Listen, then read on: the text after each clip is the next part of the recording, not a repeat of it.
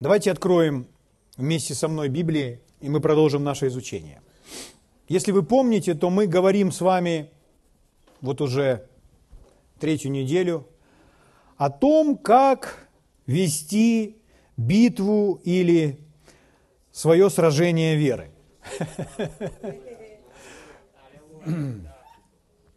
Мы говорим о том, как сражаться. Дело в том, что некоторые э, верующие люди, есть две крайности. Но всегда есть две обочины, а нужно пройти, проехать как раз посреди дороги. Одна крайность такая. Есть верующие люди, которые говорят, уже не сражаться, ничего делать больше не нужно, потому что Бог все совершил. Бог все совершил, больше ничего делать не надо. Нам не нужно сражаться.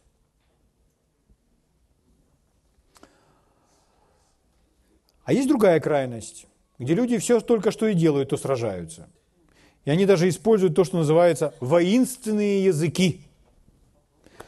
Но Писание учит нас, что языки никто не понимает, только один Бог. Поэтому э, языки дьявол не понимает. Это, это та волна, которую он не может расшифровать. Поэтому как бы воинственно мы на дьявола языками не кричали, он этого не понимает. У Иисуса был очень короткий лексикон с дьяволом. У него, если вы обнаружите, что Иисус вообще говорил дьяволу, то он был очень краток с ним. И, как правило, он говорил ему один какой-нибудь глагол, и все. Он говорил, замолчи, там, заткнись, пошел вон, убирайся прочь. Все. То есть очень кратко, очень быстро. Иисус разбирался с дьяволом. Вот. Поэтому одна крайность, когда люди говорят, вообще сражаться не нужно. Другая крайность, когда люди только и делают, что сражаются, и все, везде они видят этого дьявола, за каждым кустом, э, в каждом человеке. И э, существует целое служение, которое называется служение освобождения. Это когда люди собираются и проводят целый ряд собраний, ища бесов в друг друге. И Иисус говорил, то, что вы ищете, то вы найдете. Поэтому, э, когда человек сосредотачивается на враге, на дьяволе, то все, что он будет переживать, он будет переживать врага. Нам необходимо сосредотачиваться на Боге. И тогда мы будем переживать Бога. Аминь. Поэтому очень важно иметь этот баланс. Как прийти, привести себя в этот баланс? Посредством слова. Нужно изучать Библию. И Библию нужно изучать всю свою жизнь. Когда мы с вами будем на небесах, у нас также там будет изучение Слова Божьего. Поэтому если мы здесь на земле продвинемся дальше, то на небесах у нас с вами будет, мы сразу будем переведены в другой класс. Ой, слава Богу. Да. Поэтому мы с вами будем говорить о сражении. Сражение – это битва, это драка, и все равно это присутствует в нашей жизни. Я бы попросил вас, чтобы вы все сделали со мной вот так – Давайте, давайте, не стесняйтесь. Все становитесь в боксерскую стойку. Ну или может быть какого-то там это. Зачем это? Вот о чем мы с вами говорим. Слава Богу. Вот о чем мы с вами говорим.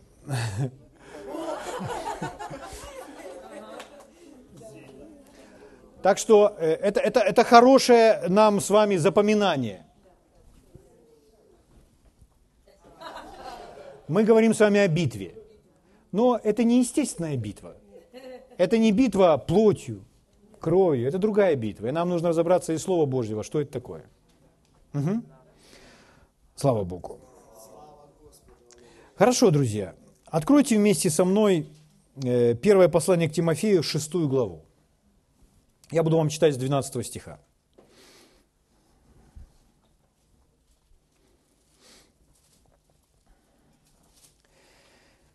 Дело в том, что Господь, Он действительно на кресте в Иисусе совершил все. Вы помните слова, которые произнес Иисус на кресте? Он сказал, свершилось. Иисус завершил свою работу. Он вознесся на небеса и воссел одесную Бога Отца. И дал нам повеление теперь совершать свою часть. Итак, Бог во Христе совершил все, что Он должен был совершить, и обеспечил для нас все необходимое, что нам нужно, чтобы жить победоносной жизнью. Но истина заключается в том, что нам нужно просто этим овладеть.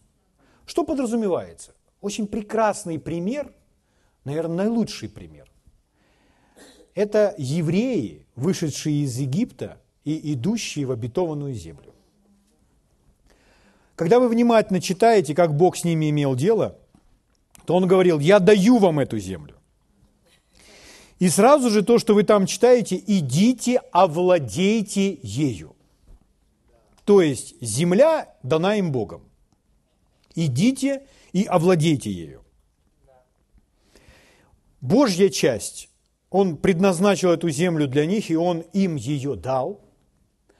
А их часть – это пойти и овладеть. Поэтому Он сказал, куда ступят стопы ног ваших, то будет вашим.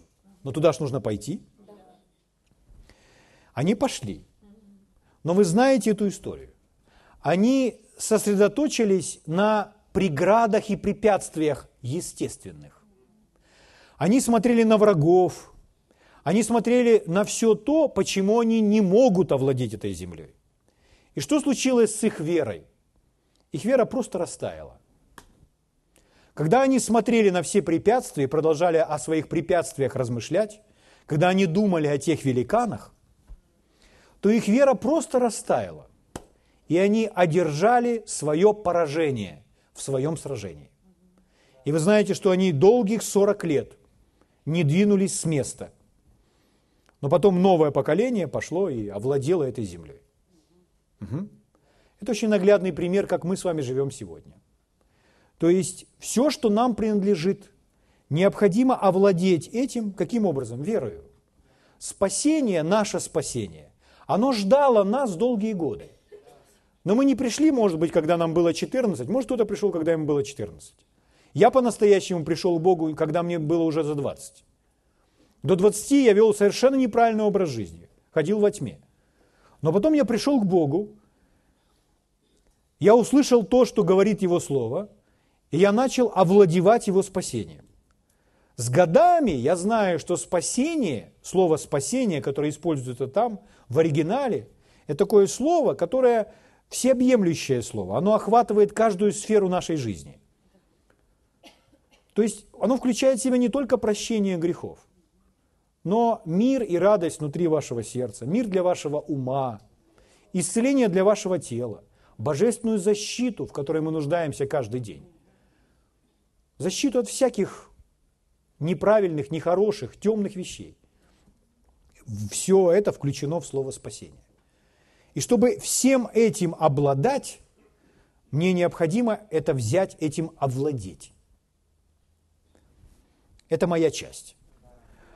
Итак, в этом и есть моя битва, мое сражение, что я не смотрю на великанов, я не смотрю на Голиафов и на все преграды и препятствия, почему я не могу это сделать.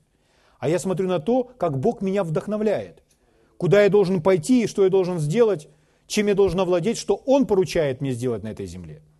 Аминь. Слава Богу. Хорошо. Первое послание к Тимофею, 6 глава, читаю вам с 12 стиха.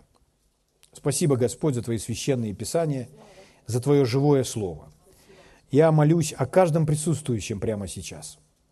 И прошу Тебя, Господь, открой наши духовные глаза – Дай нам видящие глаза, дай нам слышащие уши, чтобы мы могли принимать Твою драгоценную истину.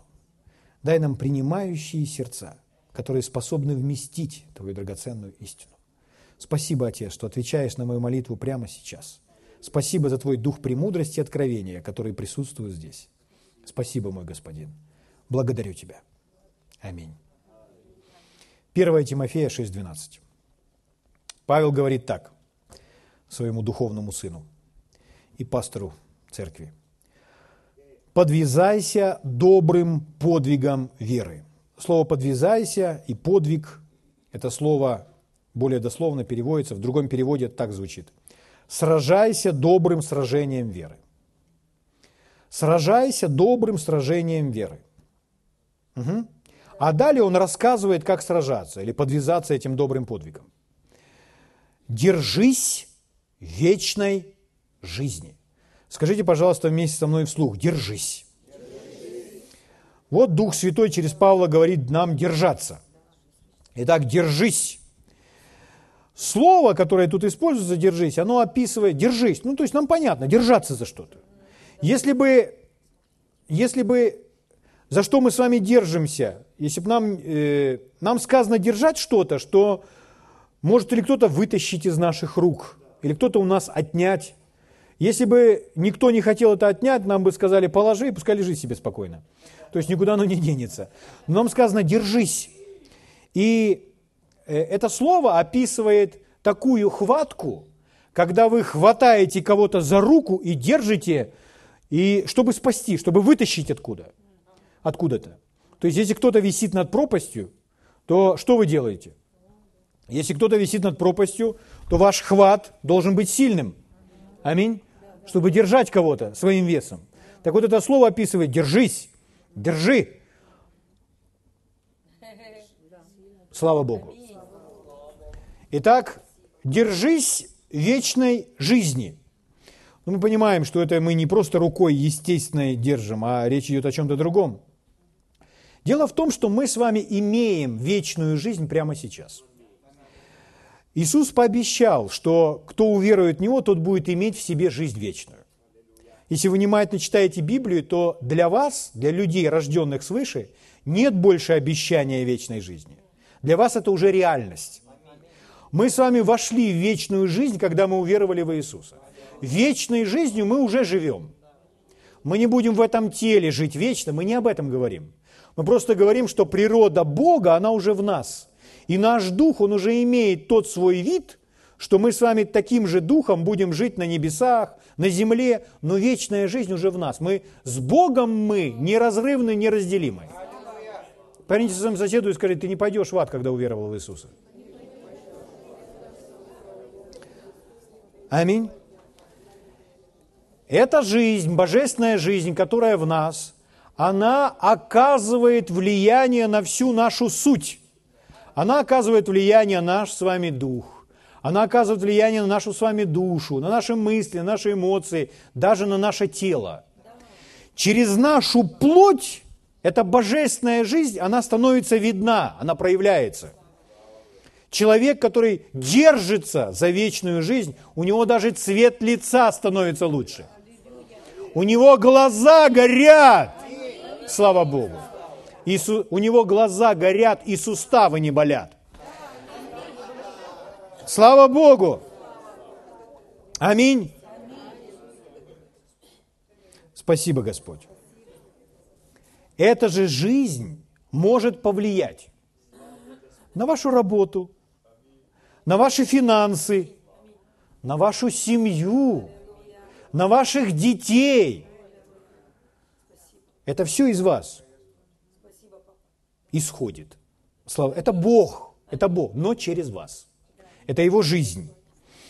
Итак, держаться, давайте сегодня мы рассмотрим так. И вот какие места Писания я сегодня вам буду показывать. Держаться означает, что вы, вы держите, чтобы кому-то противостоять. Значит, есть какое-то противостояние. Держаться, то есть противостоять кому-то. Угу. Слава Богу. Ну, может, может быть, человеку, он скажет так, да я не хочу никому противостоять. Ну, давайте уже как-то, как мы разговаривали с одной э, супружеской парой, и вот мы с ними делились Евангелием, мы говорили, и мы упомянули, что есть дьявол, которому нужно противостоять в своей жизни. Э, и там потом другая история, мы сказали, а там бес там, мучил кого-то там. И в результате женщина сказала, ой, а нельзя вот как-то по-другому. Вот чтобы без этого дьявола, без этих бесов. То есть та часть, когда мы говорили Господь, любовь, там, но когда мы коснулись, что, ну, это тоже присутствует в жизни. Ой, можно как-то вот, чтобы без этого вот. Я не хочу вот это все.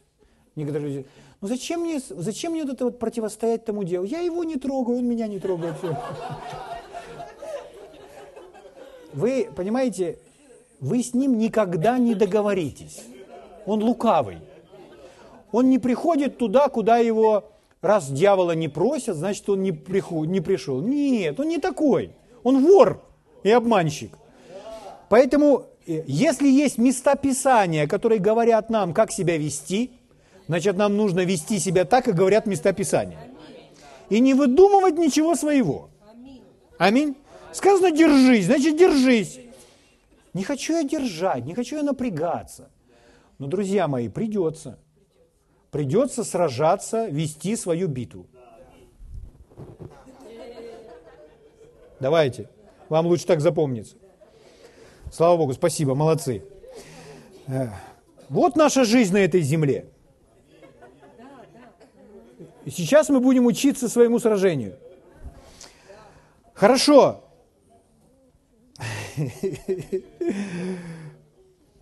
Понимаете, хорошо, если было так. Вот мы с вами слышим Божье Слово. Мы все вдохновлены Божьим Словом. И мы говорим так, все вместе. Все. Идем и будем делать это для Бога. Сделаем это для Бога. Вперед! Все! Аллилуйя! И мы идем, а все вокруг нам с вами рукоплещут и говорят, да, да, мы с вами, да. Вот бы хорошо, если бы так было. Но оно не так. И все равно окажутся те, которые будут за вас, и будут те, которые, мягко говоря, не с вами. Вам не нужно сосредотачиваться на тех, которые не с вами. Лучше сосредоточьтесь на тех, кто с вами. Так легче будет. Но вам нужна уверенность в Боге, чтобы проходить свое поприще и не обращать внимания на препятствия, которые обязательно будут. Потому что мы на этой земле. А весь мир лежит возле, говорит Библия. Но это не значит, что свет здесь не будет сиять.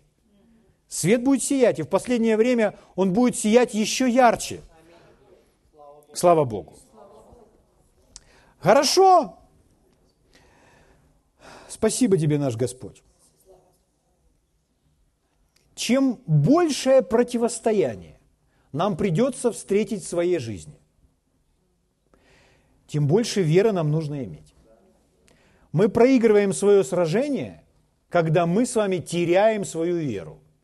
Это есть сражение веры. То есть, если мы веру сохранили, если мы остались в вере, значит, мы с вами победили. Если у нас нашу веру отняли, если мы потеряли свою веру, если мы больше зависимы от того, что вокруг, если мы с вами в прошлый раз смотрели, как Петр проиграл свое сражение. Маленькая девочка, там, другой человек спрашивали, а ты был с Иисусом? А что говорил Петр? Он говорит, нет, он трекался от него. И он клялся. Он клялся в том, что он не знает Иисуса. Иисус им этого все предвозвестил до этого. И потом Петр встретился своими глазами с Иисусом. И когда он встретился глазами, он вспомнил о том, что Иисус говорил. И Библия говорит, что этот взрослый мужчина, он горько заплакал. Он горько заплакал от того, что ну, он отрекся, он подвел своего господина он не был достаточно сильным. Он не проявил той твердости. Иисус его предупреждал об этом, обо всем. Ему нужно было прислушаться к словам Иисуса. Но Петр не прислушался. Угу. Хорошо, мы сейчас немножко вернемся к Петру и посмотрим, как Петр потом начал размышлять. Он же меняется тоже. Люди всегда будут говорить нам с вами, всегда найдутся такие люди, которые скажут нам, чего мы с вами не можем, на что мы с вами не способны и так далее. И если мы будем слушать все обстоятельства или людей, которые говорят нам, что мы не можем, то мы, естественно, проиграем свое сражение. Мы потеряем свою веру. Итак, еще раз читаю. «Держись вечной жизни, которой ты и призван, и исповедал доброе исповедание перед многими свидетелями. Пред Богом все животворящим и пред Христом Иисусом, который засвидетельствовал пред Понтием Пилатом доброе исповедание». вы видите, что эти стихи, они говорят об исповедании, о добром исповедании. То есть это положительное исповедание. Библия гораздо больше говорит об исповедании веры, чем об исповедании грехов. Это два разные исповедания. Есть исповедание Иисуса Христа Господом, есть исповедание грехов, а есть исповедание наших привилегий или доброе исповедание веры в то, во что мы верим сегодня. Так вот, в нашей жизни очень часто придется говорить в лицо обстоятельствам, в лицо врагу, во что мы с вами верим. Если мы с вами не говорим, если мы с вами молчим, то мы не ведем свое сражение. Мы смотрели на Иисуса, который сражался посредством произнесения слов. Он говорил истину. В условиях давления он говорил то, во что он верил. Он не изменился в условиях давления. Угу. Слава Богу. Мы должны вести себя точно так же. Давайте немножко ниже опустимся, 17 стих. Он продолжает и говорит, «Богатых в настоящем веке увещевай». Ну, человек может прочитать, ага, богатых, ага, и отнести это как что богатство, все, это плохо. Но здесь не об этом идет речь. Богатых в настоящем веке увещевай, чтобы они невысоко думали о себе и уповали не на богатство неверное, но на Бога живого, дающего нам все обильно для наслаждения. То есть он говорит просто об уповании в сердце человека. Если человек спокоен, потому что у него есть финансовые сбережения, то значит мир человека зависит от того, что у него есть сбережения. Он не уповает на Бога. Но если человек спокоен, потому что Бог пообещал ему в своем слове, что он поддержит его даже во времена голода – то это говорит о том, что этот человек уповает на Бога. Угу. Поэтому порой полезно иногда время от времени лишиться своих сбережений. У вас будет богатый опыт прохождения через трудности. Это не значит, что иметь сбережения это неправильно. Неправильно уповать на это или основывать свой мир на этом. Можно иметь очень большие сбережения. Но как было, когда Советский Союз рухнул – когда все пало, и рубль настолько обесценился, что люди потеряли все свои деньги. То есть они у них есть, и в то же самое время их у них нет. Вот. Это прекрасное время, друзья мои. Вообще мы ничего не потеряли. Если вы потеряли свои деньги, вы не потеряли ничего ценного. Плохо, если вы потеряли веру. Потому что если вы потеряли свои деньги, но вы не потеряли своей веры, поверьте, вы будете обеспечены. Все с вами будет хорошо. Не умрете вы с голоду и будете прекрасно жить на этой земле. Потому что Он ваш источник. Слава Богу. Слава Богу!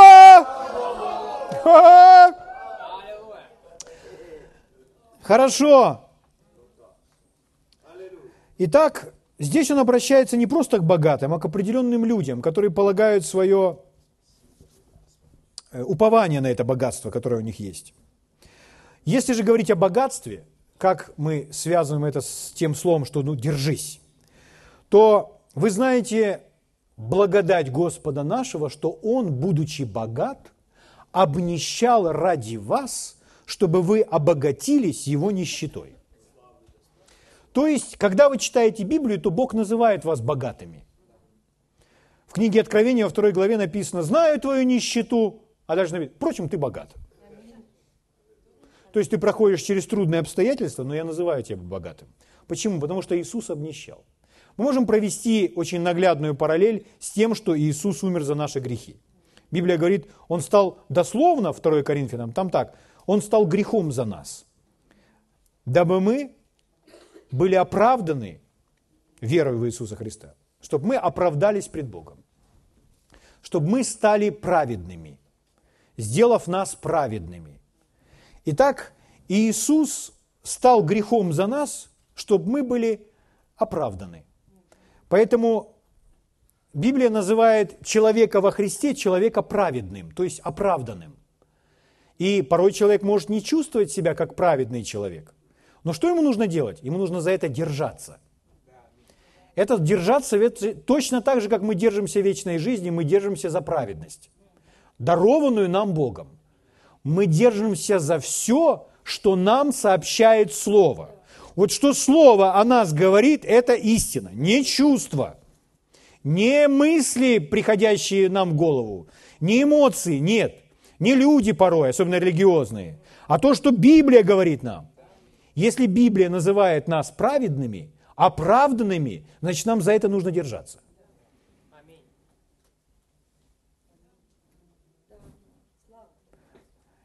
Слово Божье говорит, что мы исцелены. Ранами Его вы исцелились. Итак, Он стал грехом, чтобы мы были оправданы. Он взял все наши немощи и болезни, чтобы Его ранами мы исцелились. Он стал нищим, Он обнищал ради чтобы мы обогатились. Это замена, которая произошла на кресте. И нам за все это нужно держаться, потому что это подарок от Господа.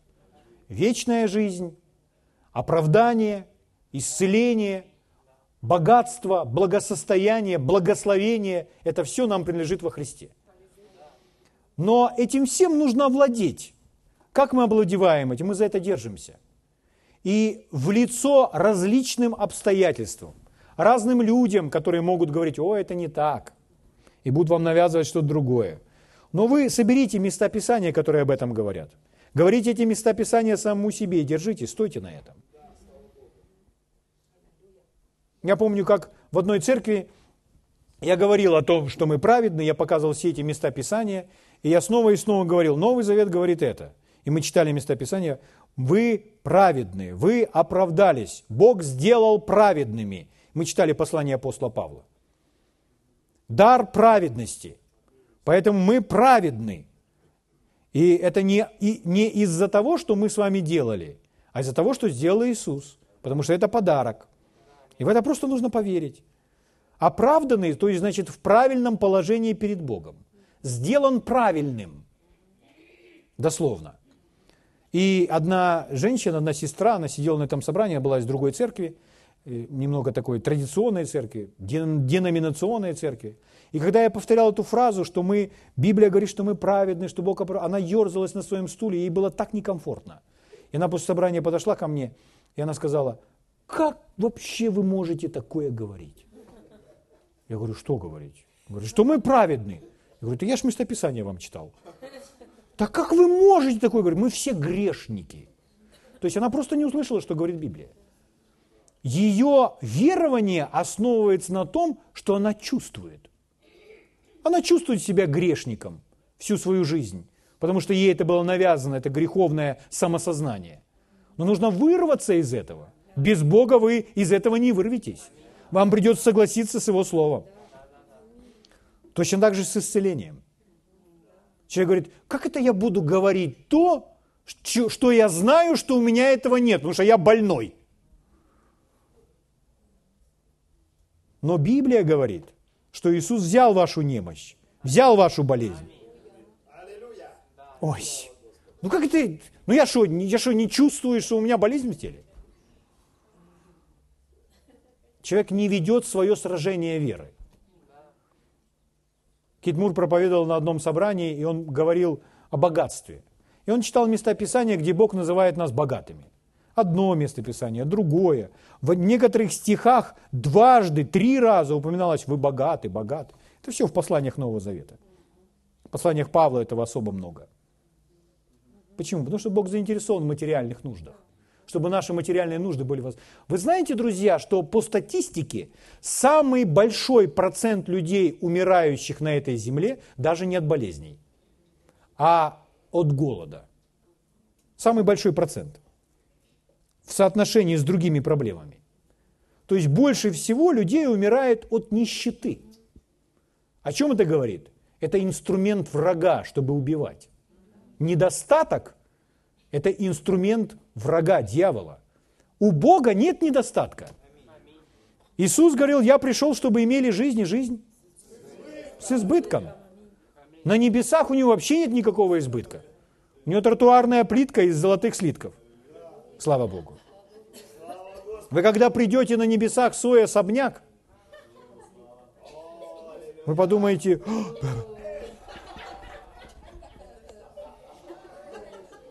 Когда Джейс Дюплантис был на небесах, по-моему, это Джейс Дюплантис или кто-то другой.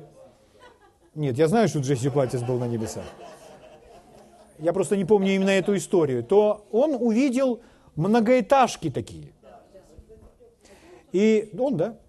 И он спрашивает, Господь, а это что? А он говорит, а это есть люди, которые имеют и дом, и квартиру. Почему? Потому что я знаю, что в своем сознании, они жили на земле в этом, и они настолько в своем сознании к этому привязаны, что я им сделал и то, и другое. Друзья мои, у вас на небесах, не... часто люди спрашивают, а то-то будет на небесах, а то-то будет на небесах, а то-то будет на небесах или не будет. У вас на небесах не будет никогда возможности произнести следующее. Да, жалко. Вот на земле у меня это было, а здесь у меня этого нет.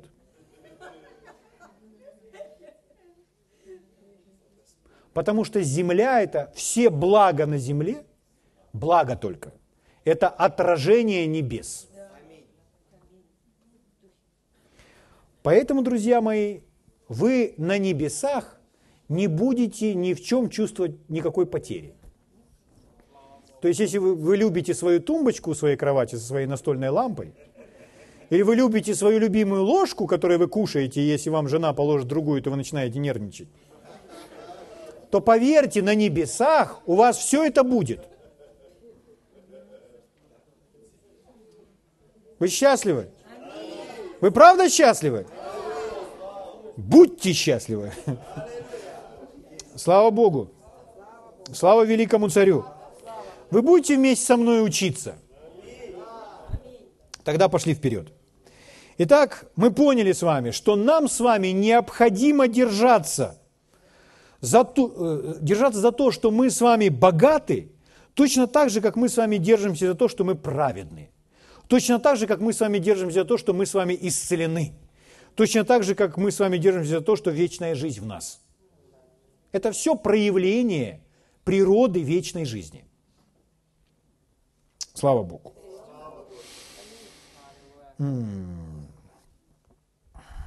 Иными словами, нам с вами необходимо держаться за то, что мы видим в Божьем Слове. Хорошо, пойдем дальше. Если это становится реальным внутри вас, то это станет реальным и снаружи. Но если это нереальность внутри вас, тогда вам нужно принимать и принимать Божье Слово. Хорошо, еще раз читаю, и мне нужна последняя фраза в 18, 19 стихе. «Богатых в настоящем веке увещевай, чтобы они невысоко думали о себе и уповали не на богатство неверное, но на Бога живого, дающего нам все обильно для наслаждения». Поверните соседу, скажите, наслаждайся жизнью в Боге. Поймите, вы, вы все знаете, что переедать это неправильно. Правда? Не, неправильно переедать. Но Господь, Он дал нам вот эти все рецепторы, то, что мы с вами чувствуем вкус, для того, чтобы мы получали удовольствие от пищи. Правда?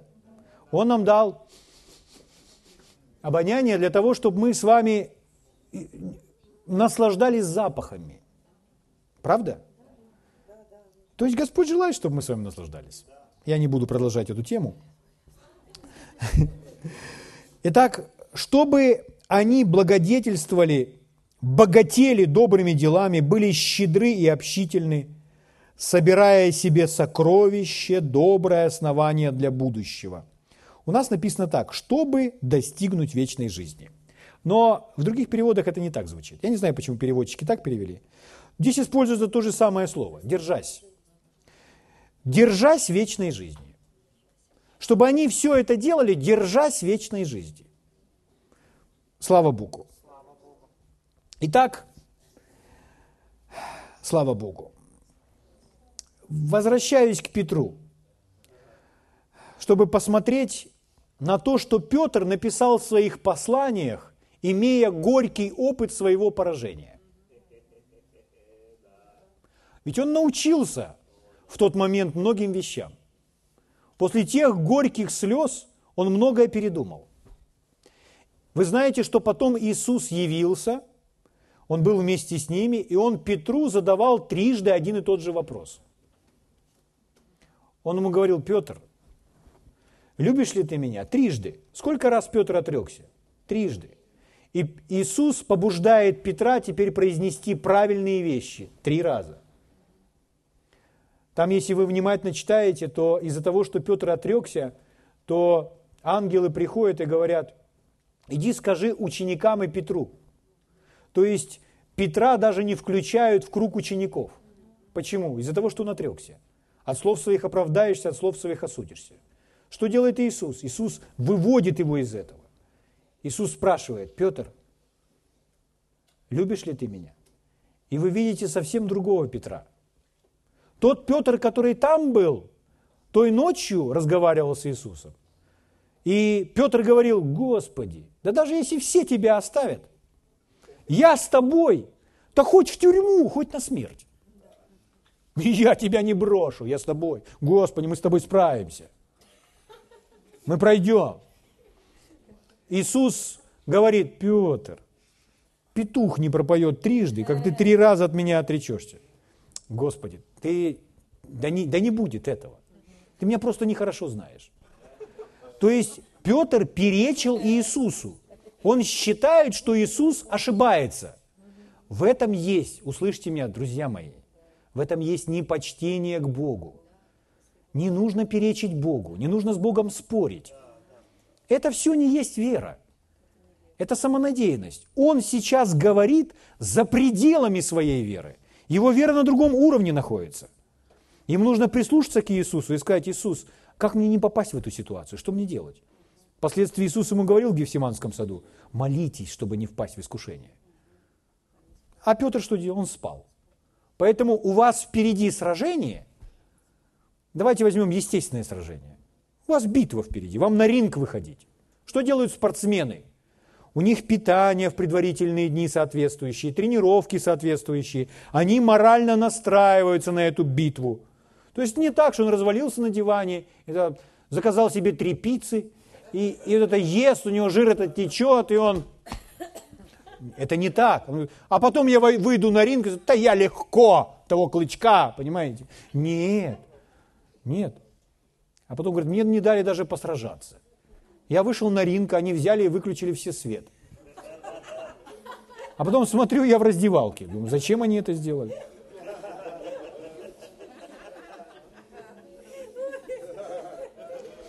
Чтобы победить в сражении, нужно к нему готовиться. Угу. А Петр говорит, за пределами своей веры. И поэтому эти слова, да я с тобой в тюрьму и куда угодно, Господи, это, это не есть смирение, потому что он перечит Богу. Смирение – это когда мы с вами покоряемся под Божье Слово. Смирение – это не самодеградация не самоуничижение, когда человек говорит, я ничтожество, я червяк, ни на что не способный, Господи, ой, какая я мразь, что ж я натворил. Это не смирение. Если Бог так о вас говорит, повторяйте это. Но где вас Бог называет мразью, ничтожеством, червяком жалким? Где Он вас называет? Или грешником? Он говорит, что вы новое творение во Христе. Иоанн пишет, посмотрите, какую любовь дал нам Отец, чтобы нам быть и называться детьми Божьими.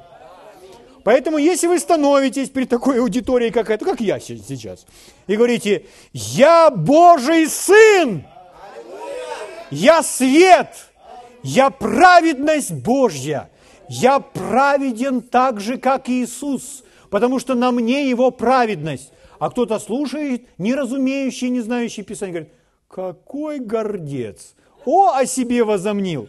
Нет, вы просто не знаете, что говорит Библия. Это смирение.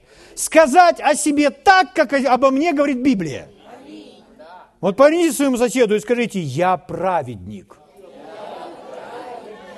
Скажите своему соседу, я не буду более праведен завтра, чем я праведен сегодня.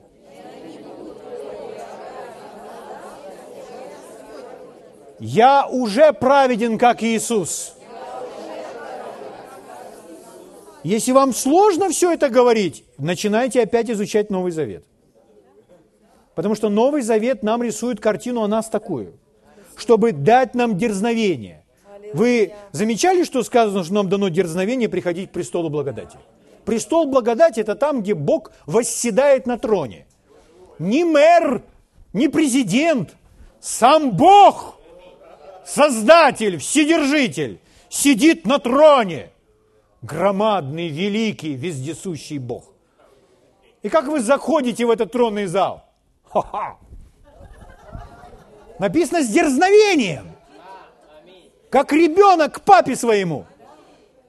Залезли к нему на, на эти, на руки и в карман за конфеткой. Это мой отец.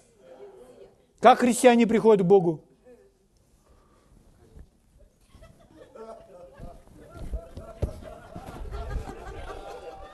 Нет, я знаю, что есть момент поклонения. Я пред своим Создателем ложусь ниц на лицо. Почему? Потому что Он все. Он великий. Я преклоняюсь перед Ним. Это мое благоговение и почтение. Но это не есть осознание моего ничтожества и моей нечистоты. Я знаю, что я праведен. Я могу переживать Его присутствие. Я могу слышать Его голос. И я сделаю все то, что Он мне поручит, потому что я знаю, это самое лучшее для моей жизни. Аминь. Слава Богу. Это наша вера. Откройте вместе со мной 1 Петра, 5 глава, 5 стих. Мы с вами будем читать, насколько изменился Петр.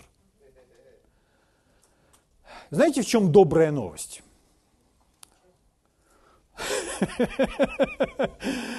Добрая новость в том, что Петр, он проиграл свою битву, да, но он не проиграл войны. Можно проиграть одно сражение, но в войне одержать победу. Можно просто взять, отряхнуться после этой битвы, в которой вас отхлестали, подняться и выиграть в этой войне – Итак, 1 Петра, 5 глава. Давайте мы с вами будем читать то, что говорит Петр, с осознанием того, что он подразумевает то проигранное им сражение. Потому что у него же был этот опыт. Смотрите, о чем он говорит. Ну, позвольте, я вас еще подготовлю. Смотрите, что понял Петр. Там, перед Иисусом, он говорит, Господи, я с тобой в тюрьму и куда угодно. Петр, петух не пропоет трижды. Да нет, Господи, я с, я с тобой. Угу. То есть это не есть смирение. Смотрите, о чем здесь говорит Петр. Пятая глава, пятый стих. Также и младшие, повинуйтесь пастырям о, Петр, ты многому научился. Все же, подчиняясь друг другу,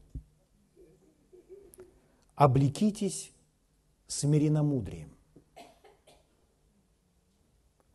Облекитесь смиренномудрием. Когда Иисус его спрашивал, после того, когда Петр осознал, что он попал, когда он горько плакал, и вот Иисус пришел и спрашивает, Петр, любишь ли ты меня? И Петр уже не отвечает так, как тогда. Да, конечно, Господи, что за разговоры? Конечно, люблю. Но я тебя люблю больше, чем все они. Он так уже не разговаривает, нет. А как Петр говорит? Смотрите, с чего он начинает свою фразу. Я думаю, вы помните, это Евангелие от Иоанна, 20, 21 глава. Он говорит, Господи, ты знаешь, ты знаешь. Тогда он считал, что Господь не сильно хорошо его знает. Когда он сказал, что «О, я молился за тебя, чтобы вера не оскудела». А он говорит, да я с тобой куда угодно, как, что там ты? А здесь он говорит, Господи, ты знаешь. Ты знаешь, что я люблю тебя. Иисус задает второй раз вопрос. Петр, ты любишь меня? И Петр в смирении. Я же ответил уже один раз. Нет. Он говорит, Господи, ты знаешь, я люблю тебя. Третий раз. Ты любишь меня? Ты знаешь, что я люблю тебя. Другой человек. Повинуйтесь пастырям, подчиняйтесь друг другу, облекитесь или оденьтесь смиренномудрие, смирение. Ого. Дальше читаем. Потому что Бог гордым противится, а смиренным дает благодать. Хотите одержать победу, хотите иметь много силы, нужно облечься в это смирение. То есть во всем покориться Богу, Его Слову, держаться за Его Слово. Шестой стих. Итак, смиритесь. О-о-о! Петр совсем иначе говорит. Итак, смиритесь под крепкую руку Божью, да вознесет вас свое время. Речь не идет о вознесении церкви здесь. Речь идет о том, что Бог вас поднимет над вашими обстоятельствами. Смирение – это не популярная тема в церкви. Смирение преподают в извращенном виде. Но смирение – это путь и способ, как иметь много-много-много победы в своей жизни. Слава Богу. Все заботы ваши возложите на Него, ибо Он печется о вас. Трезвитесь, бодрствуйте, потому что о, давайте с осознанием того, что Он говорит, вспоминая ту, то свое поражение. Он знает, что он говорит. Он говорит, противник ваш – дьявол. Наш противник не Бог. Бог нам не враг. Бог не желает усложнять нашу жизнь, Он желает ее облегчить. Наш противник – дьявол. Противник ваш дьявол ходит, как рыкающий лев, и ищет, кого бы проглотить. М? О. Слава Богу. Девятый стих. Противостойте ему твердою верою.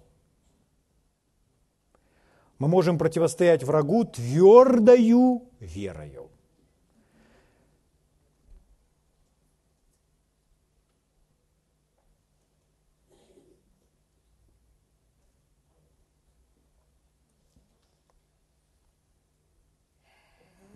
Сейчас другой перевод.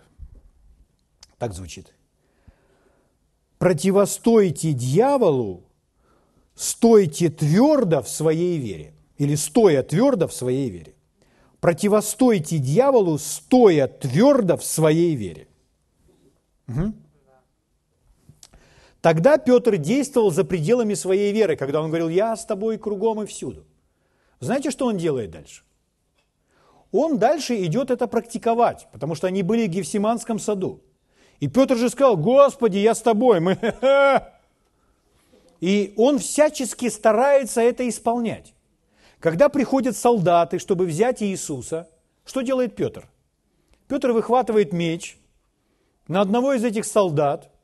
И что он хотел? Он хотел, он пытался его убить. Но он его не убил. Почему? Ну что-то уклонился – может, Петр, он же рыбак? Понимаете? А тот профессиональный воин. Поэтому тот уклонился. Но Петр не хотел ему просто ухо порезать. Он намеревался его убить. Поэтому отсек ему только ухо. Но к следующему повелению Иисуса Петр был совершенно не готов. Потому что Иисус тут же подходит, и он не говорит, ну, Петр герой, молодец, давай другого. Нет. И Петр совершенно не был готов то, что сейчас скажет Иисус. А Иисус ему говорит, а ну, вставь свой меч в ножны. И все не были готовы. Они его никогда таким не видели. Потому что везде он ходил, его никто не трогал. Он всегда ходил в божественной защите. Мы читаем в самом начале, что они его хотели сбросить там со скалы, побросать камнями. Никак... Вы думаете, это один раз было в его жизни? Да нет, это было снова и снова, всюду. Но даже волос с его головы никогда не падал. Никто не мог к нему прикоснуться. Никто его не брал за одежду и вот так вот не мог сделать. Иисус был полностью защищен. И он ходил в этой божественной защите. А тут вдруг нечто для них необъяснимое. Он просто себя предает в их руки. Потому что он не только учитель, он еще пришел как агнец. Не только нас научить, это одна часть. Он еще также пришел, чтобы за нас умереть. И поэтому он полностью отдает свою жизнь. Он предает себя в их руки. Ставь меч в ножды. Или ты думаешь, что мне не нужно пить той чаши, которую определил для меня Небесный Отец? Да? Все ученики в недоумении. Что они делают? Они просто разбежались с того места. Все, все рассеялись. Он остался один. Он им говорил, вы все оставите меня одного. Они не были готовы к этому. Он им говорил, вы молитесь, чтобы не впасть в искушение. Поэтому и случилось все то, что случилось. И вот Петр с осознанием всего этого, с пониманием всего этого, он пишет, противостойте ему твердую веру. Наша вера должна быть твердой. За своей верой нужно ухаживать. Если нам предстоит битва, а мы с вами лежим на диване и не готовимся к битве, то мы не выиграем, мы проиграем. Необходимо готовиться, сражаться. Слава Богу.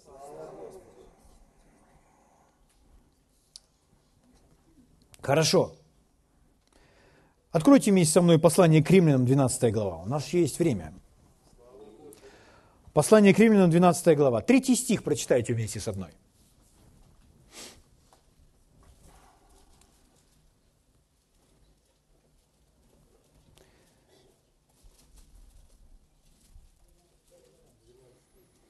Римлянам 12 глава.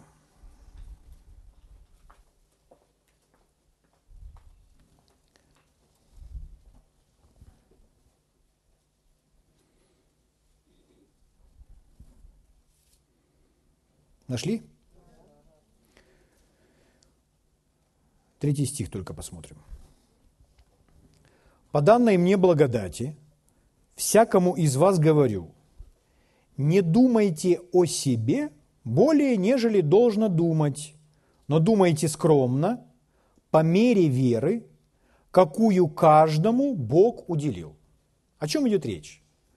Это местописание нас с вами не унижает. Наоборот, оно призывает нас с вами к реальности. Вхождение реальности того, на каком действительно уровне находится наша вера. То есть нужно знать, на каком уровне наша вера. И если мы понимаем, что нам предстоит серьезная битва, то мы понимаем, пока этого не случилось, а это все равно случится, у нас в жизни будут различные сражения, это не значит, что мы их проиграем. Мы одержим в них победу, мы пройдем легко через это. Но для этого нужно чтобы наша мера, наш уровень веры, он рос, увеличивался, чтобы мы готовили себя к тому, чтобы одержать победу в том сражении. Что дел, что, откуда вера приходит и что нашу веру укрепляет? Вы знаете, слышание Божьего Слова. Но если внимательно читать это, этот отрывок Римлянам 10.17, вера от слышания, от слышания от Слова Божьего, в оригинале там даже не Божье, а Христово. Вера от слышания, а слышание от Слова Христова. Христово – это греческое слово, которое переводится как помазанник, то есть помазанного слова. Вера от помазанного слова или слова, сказанного в помазании. Поэтому вот откуда приходит вера. Вот как укрепляется вера. Когда вы слышите помазанное слово, слово, донесенное в вашу жизнь Святым Духом, ваша вера будет укрепляться. А как делать так, чтобы вера становилась слабее и слабее? В точности точно так же, только наоборот. Когда вы слышите всякую билиберду, когда вы слушаете ложь и обман, то, что противоречит Библии, когда вы слушаете все, все, все, все нехорошее, то, что вам слушать не нужно, это будет на вас воздействовать так, что ваша вера будет ослабевать. Пойдем в самую первую книгу Библии, Бытие. Помните наших с вами пра пра пра пра пра пра пра пра пра пра пра ну, но долго нужно говорить, дедушку и бабушку. Адам и Ева. Как они свою битву проиграли? Когда Ева там гуляла по тому Эдемскому саду, и к ней пришел дьявол, то на первый его вопрос, на первую его пу, стрелу, она ответила правильно. Она ему, она ему в точности выпалила заповедь. Некоторые люди говорят, ну, Бог не говорил, что не прикасайся, там этого нет. Откуда вы знаете, что там говорил Бог? Чтобы узнать, что говорил Бог, послушайте Еву. Ева, она совершенное существо в Эдемском саду. Она в здравом уме. Она еще не пережила никак греха. Она в точности знает, что сказал Бог.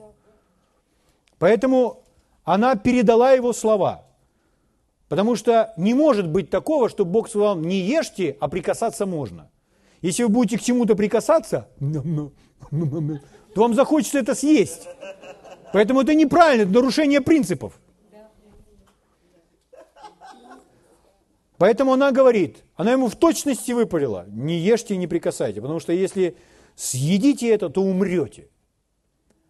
А дальше она, она начинает делать, она делает свою ошибку. Она стоит там, у того дерева, и начинает слушать, что ей говорит дьявол, который говорит, да нет, не умрете, Стоп, стоп, стоп, стоп. А ну замолчи. Пошел вон отсюда. Иди сюда, змей. На тебе. Не умрете, но будете как боги. Знает Бог, что вы будете как боги. Я начинаю слушать его ложь, его обман. Что в результате происходит с ее верой? Она теряет свою веру. Что в этот момент делает Адам? Адам вообще ничего не делает. Спрашивается, почему он ничего с этим не делает? Его жена стоит там, разговаривает с змеем, а он стоит в стороне и ничего не делает, просто наблюдает за этой картиной. Что в результате случилось? Они проиграли свое сражение, даже не распознав, когда к ним пришел дьявол. Поэтому, когда мы с вами хотим вести свою битву, свою стратегию правильно, то мы должны слушаться Бога. В следующий раз я вам покажу кое-что. Мы должны с вами знать, мы должны, знаете, в восточных единоборствах есть там разные стили. Там стиль змеи там и, и так далее. И там стиль пьяного. Нам нужен, нужно подхватить всем стиль Иосифа. Иосифа. Ведение своей битвы. То есть Иосиф, оказавшись в доме Патифара, и жена Патифара на периодически Иосиф, она его госпожа. И он ей понравился, и она решила им овладеть. И вот она Иосиф, и он все бегает к ней, бегает, выполняет ее задания различные. А потом наступает момент, когда в доме никого, вокруг никого нет. Они остались одни. И она, Иосиф, он приходит, он же не может, это же госпожа, он приходит. Она говорит, давай, садись, садись, садись, я поговорим сейчас, садись. Ну, госпожа, говорит он, рядом. Она в таком одеянии, что Иосиф, он молодой человек, он понимает, лучше в эту сторону не смотреть. И он не смотрит. Что делает она? Она его схватила за одежду. Иди сюда. Что делает Иосиф? И бежать. И бежать. Как мы с вами ведем свою битву? Когда вы деретесь, и когда вы получаете мудрость от Бога, вам нужно от этих ударов уклоняться. То есть, когда вам наносит удар, то мудро не просто встать, «А, не свалишь, и подставить так свою, свою голову дьяволу. Нет. Уклоняться. Не смотреть на то, что не нужно смотреть. Не слушать то, что не нужно слушать. Уклоняйтесь. Зачем? Раз, уклонили голову, щух пролетел. Промазал дьявол, да? Понимаете? А в некоторых случаях, в случае в стиле Иосифа, что нужно сделать? Бежать. Бежать. Вы пришли куда-то, смотрите на все это и, и бежать. Не потому, что вы слабый, вы мудрый. Вам не нужно это смотреть. Вам нужно выигрывать свою битву, выигрывать свое сражение. Я не говорю о том, что мы бегаем от страха. Нет. Мы страх можем встретить, глядя ему в глаза. Но у нас должна быть мудрость, что не должно входить в наш ум, в наше сердце. Поэтому если бы Иосиф остался там сидеть, говорит, я сильный человек, я сильный человек. Вот она уже стянула с него всю одежду, говорит, я сильный, я сильный. Да нет, бежать оттуда надо. Что он и сделал. Слава Богу. Ну, конечно, это не вся истина, но мы с вами продолжим. Давайте встанем на свои ноги.